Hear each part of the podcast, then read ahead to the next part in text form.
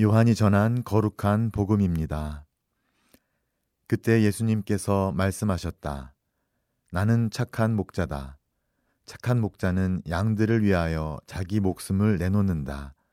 사꾼은 목자가 아니고 양도 자기 것이 아니기 때문에 이리가 오는 것을 보면 양들을 버리고 달아난다. 그러면 이리는 양들을 물어가고 양떼를 흩어 버린다.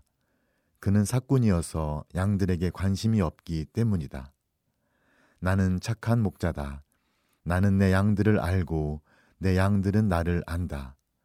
이는 아버지께서 나를 아시고 내가 아버지를 아는 것과 같다.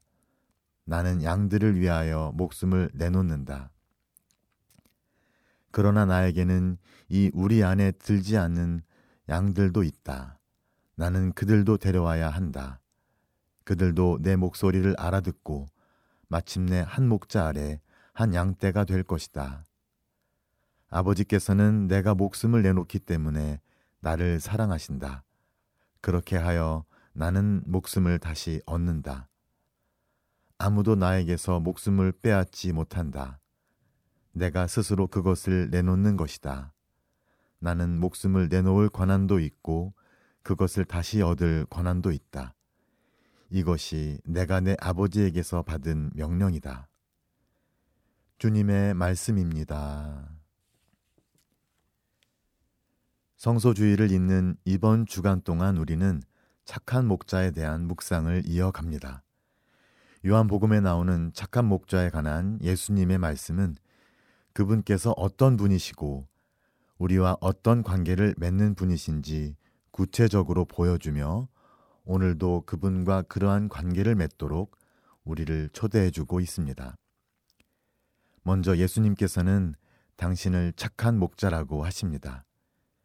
예수님께서 공생활을 시작하시며 하느님 나라를 선포하시고 많은 일을 고쳐주시자 많은 군중이 예수님을 따릅니다. 복음서 곳곳에서는 예수님께서 그런 군중을 보시고 목자 없는 양들과 같이 시달리는 것 같아 가엾은 마음을 먹으셨다고 합니다. 예수님께서는 길 잃은 양을 찾아오신 착한 목자이십니다. 목자 없는 양들은 온갖 위협과 위험에 노출된 매우 심각한 상황에 처해 있었습니다. 당시 유다인들은 나라를 빼앗긴 상황 속에서 절망에 빠져 살고 있었습니다. 정치 지도자뿐 아니라 바리사이나 율법학자와 같은 종교 지도자들까지도 백성의 안위를 걱정하고 돌보는 것이 아니라 자기들 이속 찾기에만 혈안이었습니다. 정치적으로도 종교적으로도 땅에 떨어질 대로 떨어진 유다인들은 자기들을 돌볼 목자를 애타게 기다리고 있었습니다.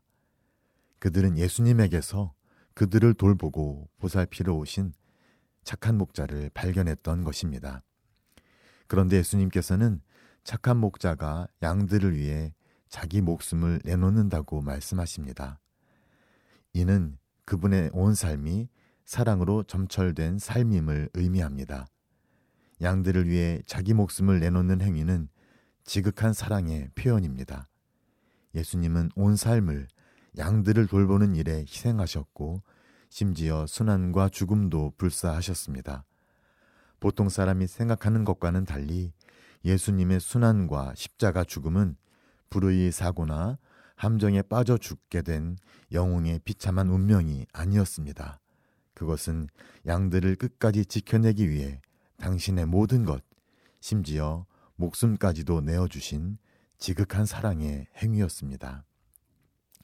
그런데 어떻게 목숨을 내놓는 행위가 양들을 구하는 행위일 수 있을까요? 그것은 그분의 희생과 죽음이 하느님 아버지와 하나 되는 행위, 인간을 향한 하느님 아버지의 사랑을 실현하는 행위이며 모든 이가 하느님 아버지의 사랑을 깨닫고 사랑 안에서 아버지와 일치하도록 이끌어주는 행위이기 때문입니다. 우리는 예수님의 죽음에서 그분을 우리에게 보내주신 아버지, 그분과 하나 되신 하느님 아버지의 사랑을 발견합니다. 그 사랑은 아드님을 죽음에서 일으키신 불멸의 힘을 지닌 사랑이며 아들을 믿는 이를 새롭게 태어나게 하는 생명의 힘을 지닌 사랑입니다. 사랑하는 형제 자매 여러분, 착한 목자이신 예수님께서 오늘 다시 여러분을 찾아오십니다. 미사 전례 안에서, 기도 안에서, 오늘 하루의 다양한 활동 안에서, 만남 안에서 여러분을 만나러 오십니다. 여러분을 돌보고 보살피기 위해서입니다.